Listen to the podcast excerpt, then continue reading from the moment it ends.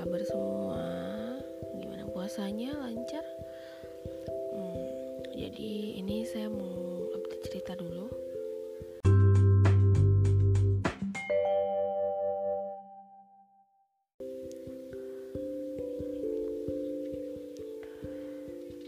Ada sebuah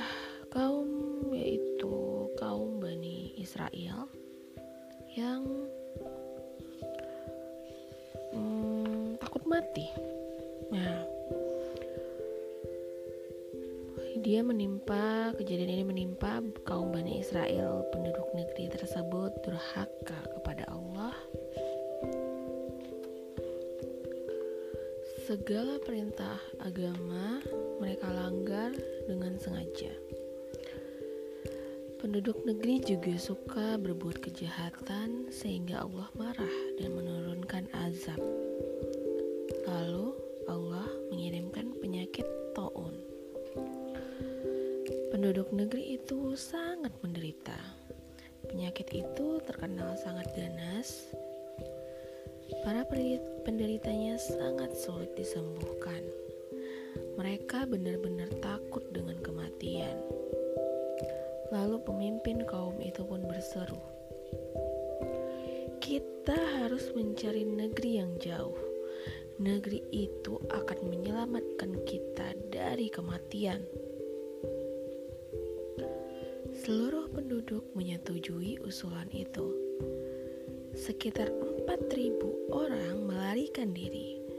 Mereka berusaha lari dari wabah Toon. Mereka terus melarikan diri dari azab Allah. Mereka ingin menghindar dari maut yang ditetapkan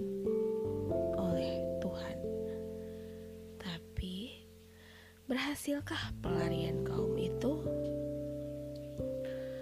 Rombongan itu sampai di sebuah telaga. Mereka merasa telah selamat dari maut. Bukankah mereka sudah jauh dari negeri asalnya? Dan di hadapan sudah tersedia sumber mata air. Pantas saja mereka sangat gembira, sebab air yang sangat penting bagi kelangsungan kehidupan. Mereka pun bersorak-sorai. Hore, hore, kita selamat. Kita terhindar dari kematian azab itu sudah kita tinggalkan. Ternyata di telaga itulah ajal mereka ditentukan. Allah mengirim malaikat maut ke sana. Dengan sekali hentakan, empat ribu orang itu meninggal dunia. Begitulah maha kuasanya Allah. Tak seorang pun lari dari takdir kematian. Lalu dalam waktu yang lama kemudian mayat-mayat sudah hancur. Hanya tersisa tulang belulang saja.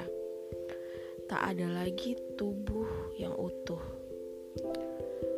Suatu ketika salah seorang nabi dari Bani Israel melewati tempat itu. Dia merinding, ngeri. Azab apakah yang menimpa kaum itu sehingga cuma tinggal tulang belulangnya saja. Nabi itu pun berdoa, hidupkanlah mereka kembali." Itu sebagai tanda kekuasaanmu. Lalu Allah mengabulkan permintaannya. Allah menunjukkan tata cara agar mayat hidup kembali. Lalu sang nabi pun berseru, "Wahai tulang belulang, Allah menyuruh kalian berkumpul." Seluruh tulang belulang yang berserakan lalu bergerak-gerak. Semuanya tersusun sesuai posisi masing-masing sebagai kerangka tubuh manusia. Nabi itu lalu berseru lagi, Wahai tulang belulang, Allah menyuruh kalian memiliki daging dan kulit. Perintah itu pun dipatuhi segera, sehingga tulang belulang tak tampak lagi. Mereka sudah menjadi tubuh yang utuh. hanya saja belum bisa bergerak karena tak bernyawa.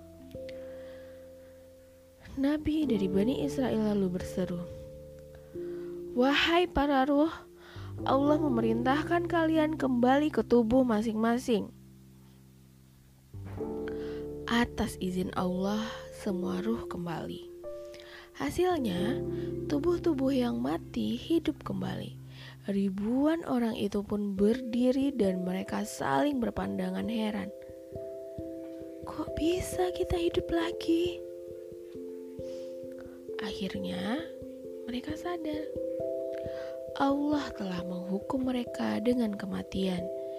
Kini Allah pula yang menghidupkan kembali, padahal mereka mengalami kematian yang panjang. Kaum itu menyadari kekeliruannya. Mereka pun memuji kebesaran Allah. Maha suci Allah, tiada Tuhan selain Engkau, ya Allah. Hingga suatu waktu mereka semua diwafatkan lagi. Lalu di akhirat nanti amal ibadah mereka diperhitungkan. Setiap perbuatan akan diganjar oleh Allah Subhanahu wa taala. Allah menceritakan kisah mereka dalam Al-Qur'an. Coba perhatikan surat Al-Baqarah ayat 243 yang artinya Apakah kamu tidak memperhatikan orang-orang yang keluar dari kampung halaman mereka? Sedang mereka beribu-ribu jumlahnya karena takut mati. Maka Allah berfirman kepada mereka, "Matilah kamu." Kemudian Allah menghidupkan mereka. Sesungguhnya Allah mempunyai karunia terhadap manusia, tetapi kebanyakan manusia tidak bersyukur. Peristiwa itu merupakan bukti nyata. Kelak di akhirat Allah akan menghidupkan kembali semua yang mati. Dan setelah di akhirat, amal perbuatan akan dipertanggungjawabkan. Kita mesti bersyukur atas agama dan kehidupan. Di dunia ini jangan membuat perbuatan jahat yang membuat Allah murka sehingga Allah menurunkan azab dan tak ada yang mampu melepaskan diri dari siksanya. Seperti kaum yang lari dari wabah penyakit itu, mereka lari ke negeri yang jauh. Namun, di sanalah ajal mereka dicabut. Bahkan semua nyawa dicabut dalam waktu singkat. Mudah saja bagi Allah. Artinya, tak ada yang bisa lari dari ajalnya. Nabi Muhammad mengetahui kejadian itu walaupun terjadi sudah sangat lama sebelumnya. Berita tentang kisah itu dipahami oleh Rasulullah.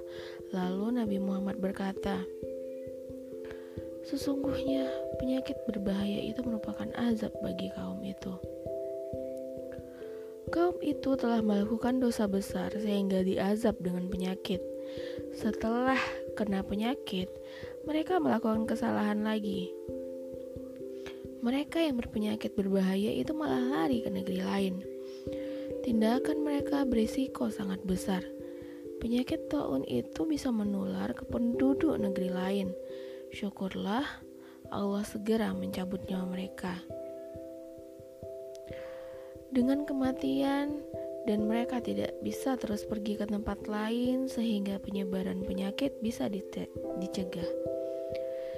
Tentang kejadian itu, manusia diajarkan dengan tata cara karantina.